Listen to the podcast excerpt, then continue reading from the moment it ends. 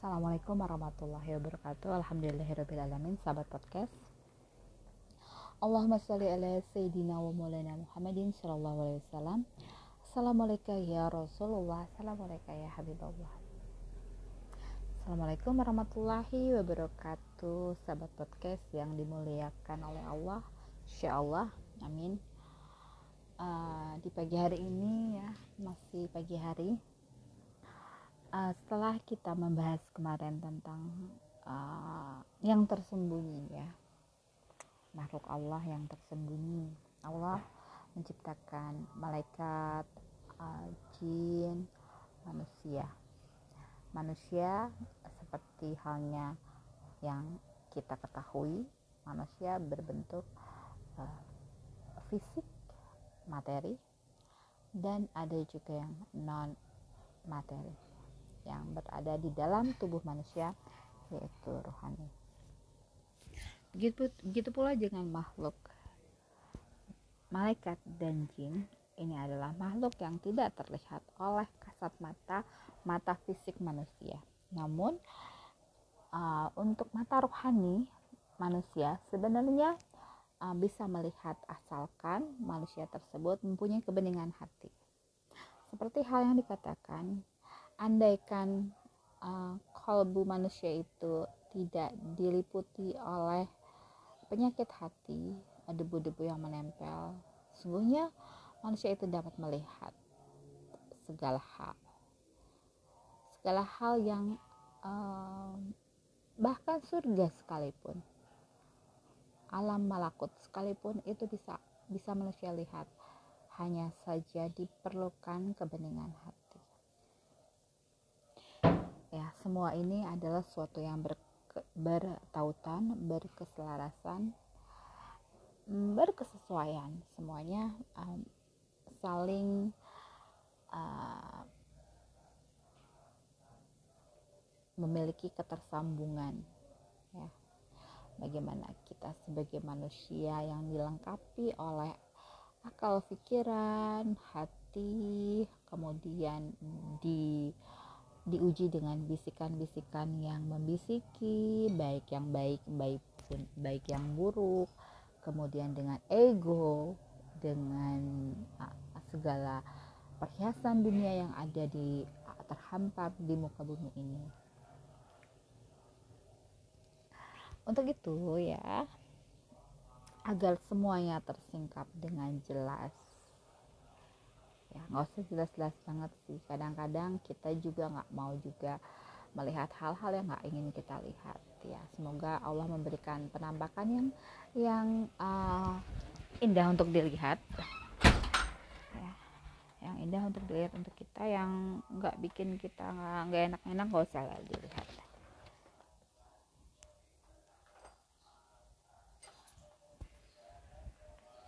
Uh, kadang ya aku kalau sudah merasakan segala sesuatu yang sifatnya uh, di luar kehendak aku ya sebagai manusia yang memiliki keterbatasan aku hanya cukup mengikhlaskan segala apa yang tidak aku bisa uh, apa tidak bisa aku tahan ataupun tidak bisa aku uh, larang ya agak segala sesuatu yang ibaratnya sudah terjadi gitu. Segala hal yang melingkupi sesuatu yang tersembunyi bila hmm, apa kita tidak bisa uh, menahan ya sudah ikhlas aja gitu. Hmm, gitu. Jadi namun ya dibalik apa yang aku ceritakan ini adalah ada hal kisah menarik bahwa uh, segala sesuatu yang terjadi kepada manusia ini adalah semuanya berawal dari apa apa yang pernah aku ceritakan tentang uh, segala apa yang kita perbuat. Kebaikan akan berbalas kebaikan. Kejahatan akan berbalas kejahatan. Semuanya sudah telah Allah tentukan kadar-kadarnya segala macamnya dan kita tidak sebagai manusia mempunyai keterbatasan karena kita tidak bisa mengeksplorasi atau mengulas menganalisa keseluruhan hal-hal yang melingkupi kita, diri kita, di sekeliling kita, yang melingkupi diri kita, segala semua gejala alam, gejala apa pun yang melingkupi seluruh alam kita tidak bisa analisa semuanya. Kita mempunyai keterbatasan. Ya. Makanya kadang-kadang aku memilih segala sesuatu itu ya uh, berdasarkan uh, apa kebutuhan yang butuh aku eksplorasi aku eksplorasi. Tidak semua hal bisa kita eksplorasi kita bisa analisa satu-satu lah.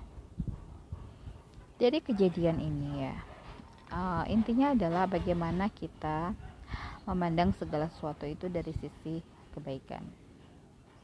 Atas apa yang melingkupi diri kita kita nggak tahu apa yang dibalik itu semua. Ada uh, ketentuan Allah yang baik yang digariskan untuk kita demi kemaslahatan kita demi kebaikan kita.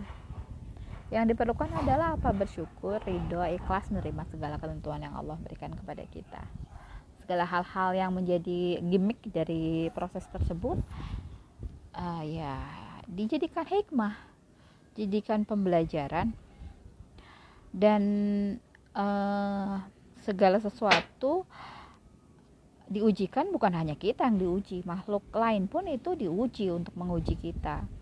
Dan apabila dia mempergunakan hawa nafsunya, mempergunakan uh, bisikan uh, setan yang terkutuk dari bangsa golongan kafir, itu menjadi resiko makhluk tersebut untuk menerima konsekuensi yang akan nantinya akan dibalas oleh Allah segala apa yang diperbuat oleh uh, makhluk uh, di alam ini ya akan mendapatkan semua balasannya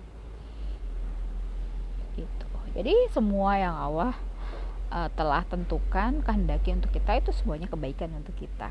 Jadi kita syukuri. Ya, kita sebagai makhluk cuma tempatnya tunduk patuh menerima atas apa semua yang Allah tentukan buat kita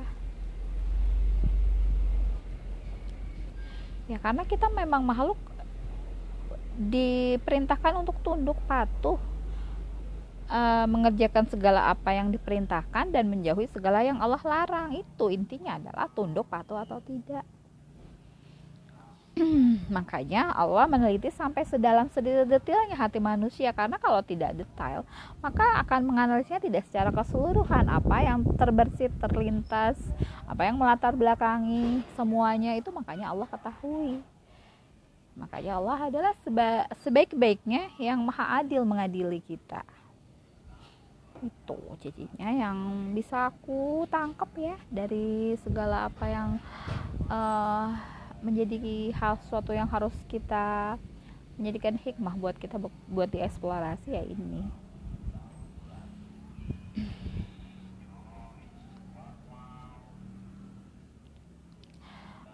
uh, ada pelajaran ya tentang hmm, aku mau bahas apa dulu ya tentang uh, tentang ridho atau tentang masalah padang masyar nih ridho dulu ya nah pada saat kita uh, bersolawat dan berzikir itu semuanya adalah uh, atas kehendaknya Allah. Kalau Allah tidak meng, uh, tidak me, menggerakkan kita untuk bersikir ya sudah terima itu ya udah begitu gitu ya. Tapi Allah bila menggerakkan lidah kita untuk berzikir, mengingat Allah, bersyukur Allah memberikan itu. Dan, dan kalau tidak ya sabar terus melatih diri untuk mengingatnya. Tapi nggak perlu maksa-maksa juga gitu. Nggak perlu maksa-maksa juga bahwa kita harus uh, maksa aku tuh harus berzikir setiap detik setiap saat aku nggak mau jadi itu nggak bisa begitu intinya adalah kita pasrah ridho makanya kita terus berlatih tapi tidak juga menjadikan harus. Itu semua adalah Allah yang memberikan. Kita bersolat kepada Nabi. Sebelumnya Rasulullah ingin ingin ingin ingin menyapa kita ingin ingin ingin membuat ketersambungan. Oh, Rasulullah yang yang yang Allah menghendaki itu dan Rasulullah uh, menjalani hal yang Allah kehendaki. Makanya kita diberikan sebuah uh, apa sebuah kemudahan untuk bersolawat. Ini nggak usah jadi orang maksa-maksa banget gitu ya. Nggak ada itu namanya pemaksaan. Harus ikhlas ridho lillahi ta'ala pasrah. Dah itu aja. Ini tuh aku lagi ngomong sama diri aku loh ya. Jangan ada yang tersinggung ya. Karena apa? Kadang-kadang ya uh, kita tuh lagi ngobrol misalnya ya antara satu dengan yang lainnya gitu. Uh, kadang-kadang mempergunakan kata kita gitu loh. Yang ngobrol berdua ngomongin kita. Kira-kira udah ngomongin orang luar gitu ya. Walaupun cakupannya bahasanya luas ya. Tapi ya itulah kadang-kadang manusia ya. Manusia itu hmm, kalau nggak kalau nggak gitu nggak belajar ya. Manusia itu kalau nggak gitu nggak belajar. Jadi uh, ya terus kita bergerak ya. Intinya adalah yang kita kita kita berusaha bahas ini adalah menuju keridhaan Allah. Yang kita bahas ini adalah mem, apa mempertajam uh, memperdalam keimanan kita ya nggak masalah gitu. Tapi kalau misalnya yang kita bahas ini hanya untuk menyombongkan diri ujung-ujungnya adalah takabur ujub riak sombong ya buat apa? Ya itu namanya adalah bukan berbagi kebaikan tapi menjerumuskan uh, menjerumuskan diri sendiri gitu atau membuat orang jadi sombong gitu dengan ucapan kita sama itu menjerumuskan diri sendiri bukan menjerumuskan orang tersebut. Itulah kira-kiranya ya sahabat podcast. Insyaallah tabarakallah um, udah itu nanti setelah ini aku mau membahas tentang padang padang masyar ya atau dengan uas al karni yang keren banget ya ceritanya itu ya. Hmm eh sini aja ya nggak usah lagi. Assalamualaikum lagi ntar alhamdulillahilazi alhamdulillahilazi ya. Uh, ya kalau alhamdulillahilazi ahyana badama itu doa mau tidur ya kalau subhanallah subhanallahilazi nah itu adalah awalan surah dalam Al-Quran.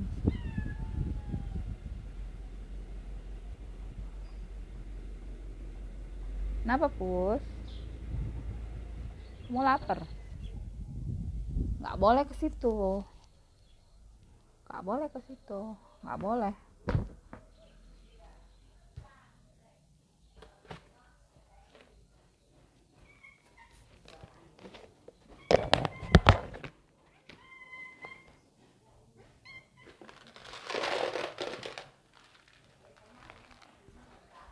ya lanjut lagi ya.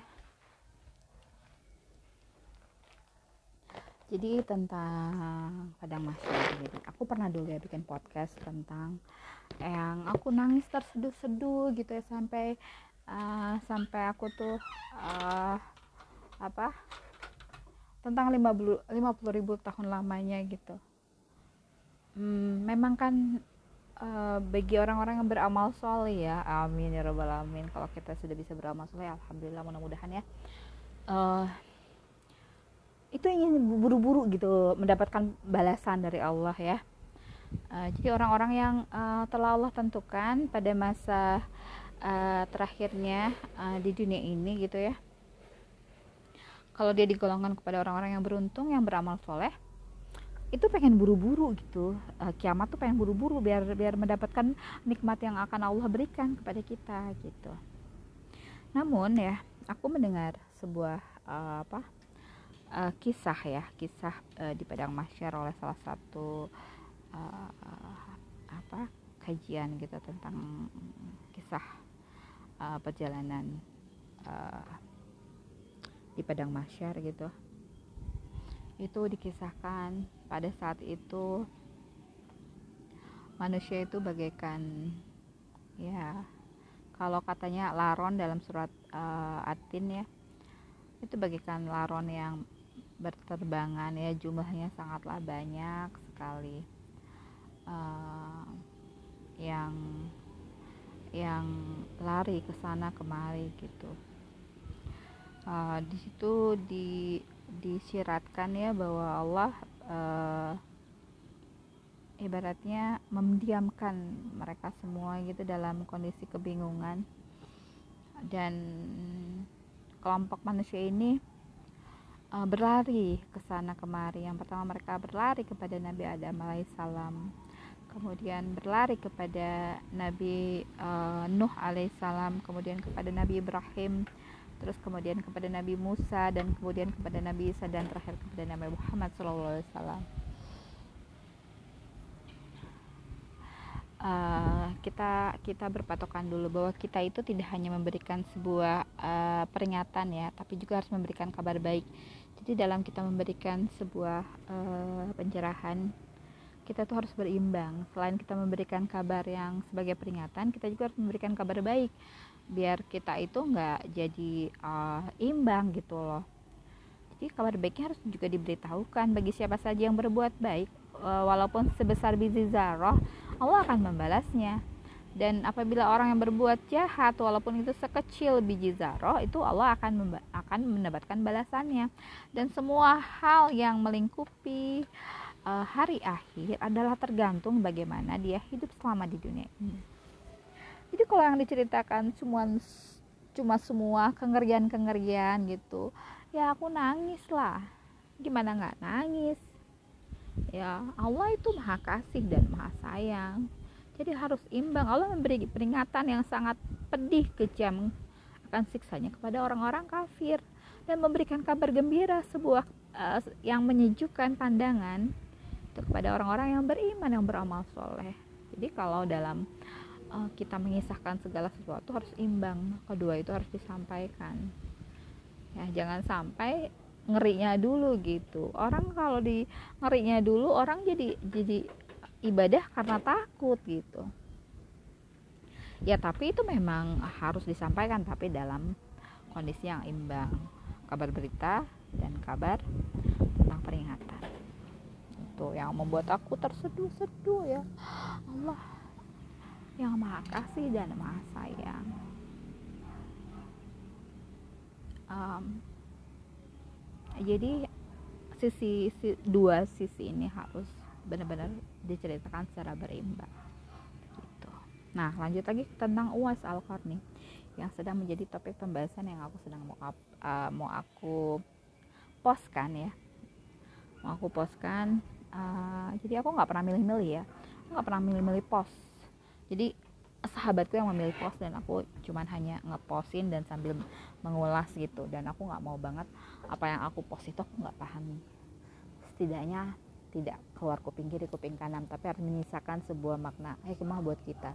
Sebelum kita menceramahi orang lain ya kita juga harus menceramahi diri kita sendiri. Dalam arti paham dan insya Allah nanti mudah-mudahan bisa diaplikasikan uh, dalam perbuatan kita. Amin uh, yang aku ketahui tentang wasal kami ini adalah hamba Allah yang uh, aulia wasolihin orang soleh soleh banget soleh banget. Uh, tentang wasal karni ini ya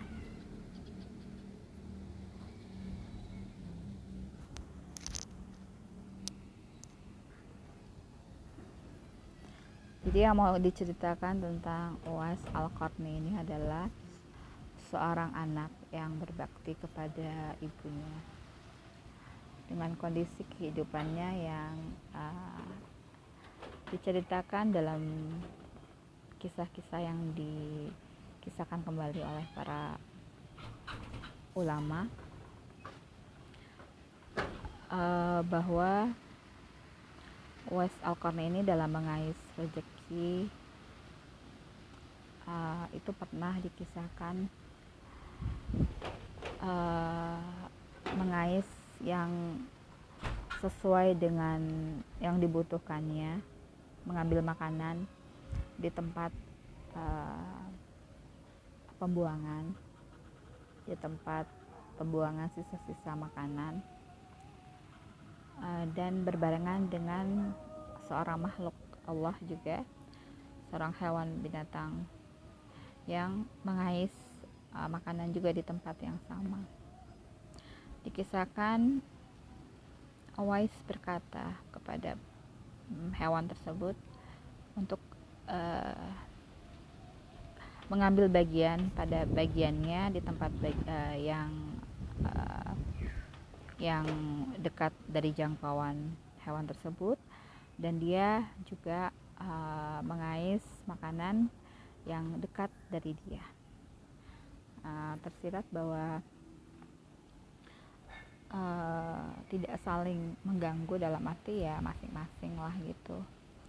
Dan dikatakan juga bagaimana uh, Al-Qarni ini mengatakan kepada uh, hewan ter hewan tersebut bahwa yang uh, lebih baik di mata Allah adalah orang yang pada saat menyeberangi jembatan Syiratul Mustaqim apabila dia selamat maka apabila selamat dan dua-duanya selamat itu insya Allah itu yang diharapkan. Jadi yang yang selamat dari jembatan sirat itu adalah yang lebih baik yang aku mau sorotin tentang uh, kefakiran yang di sini ya yang dikatakan bahwa orang yang berada pada situasi di mana dia uh, kondisi fakir ya itu derajat ketinggiannya masya Allah ya. Uh, bagaimana dia mencari makan? Mungkin bukan teruntuk uh, perut pencernaan ya mungkin teruntuk ibundanya yang sedang terbaring di pembaringan yang yang perlu diberikan uh, asupan energi uh, bagaimana seorang yang fakir ini dapat sabar menerima menerima ujian kekurangan dengan sabar. Walaupun harus berbarengan dengan dengan hewan yang sama-sama sedang mengais rezeki. Namun yang di sini yang akan kita soroti adalah kemuliaan.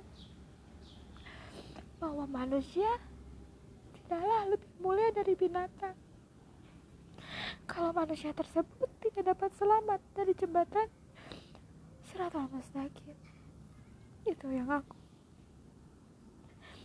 Yang aku ingin garis bawahi.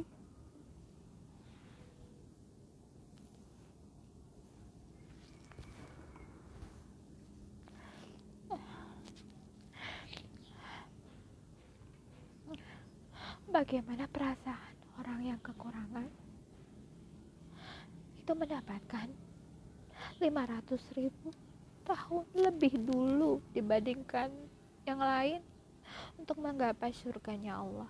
Karena kesabarannya yang tak akan bisa dilukiskan dengan kata-kata hanya bisa dirasakan saat perut kita lapar saat kita ingin memberikan kepada orang yang tersayang yang sedang harus diberikan asupan itu yang tidak bisa dikatakan dengan kata-kata hanya bisa dirasakan dengan perut dan kasih sayang kepada orang yang kita cinta.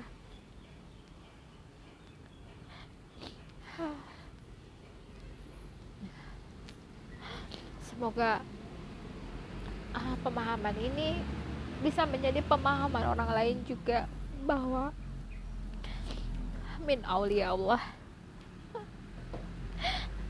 bagaimana orang ini bisa dikatakan lebih mulia dari seekor hewan. Apabila dia bisa menyelamatkan dirinya dari jembatan seratus mustaqim. Dan Nabi kita Nabi Muhammad SAW mengatakan bersujud memohon kepada Allah agar bisa memberikan syafaat kepada umatnya yang memiliki iman walaupun hanya dalam kehidupannya satu kali.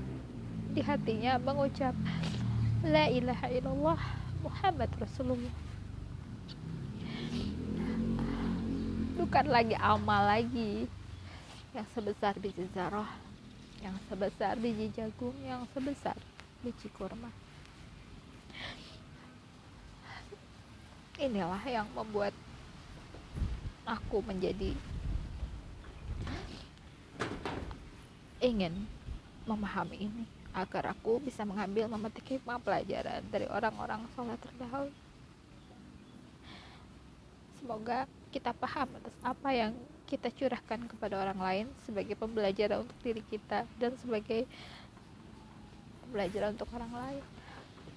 Jadikan kita lebih baik. Jadikan lagi kita lebih paham dan bisa mengaplikasikan dalam kehidupan kita.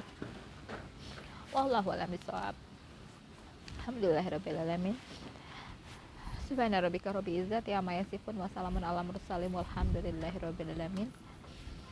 Wabillahi taufiq wal hidayah. Assalamualaikum warahmatullahi wabarakatuh.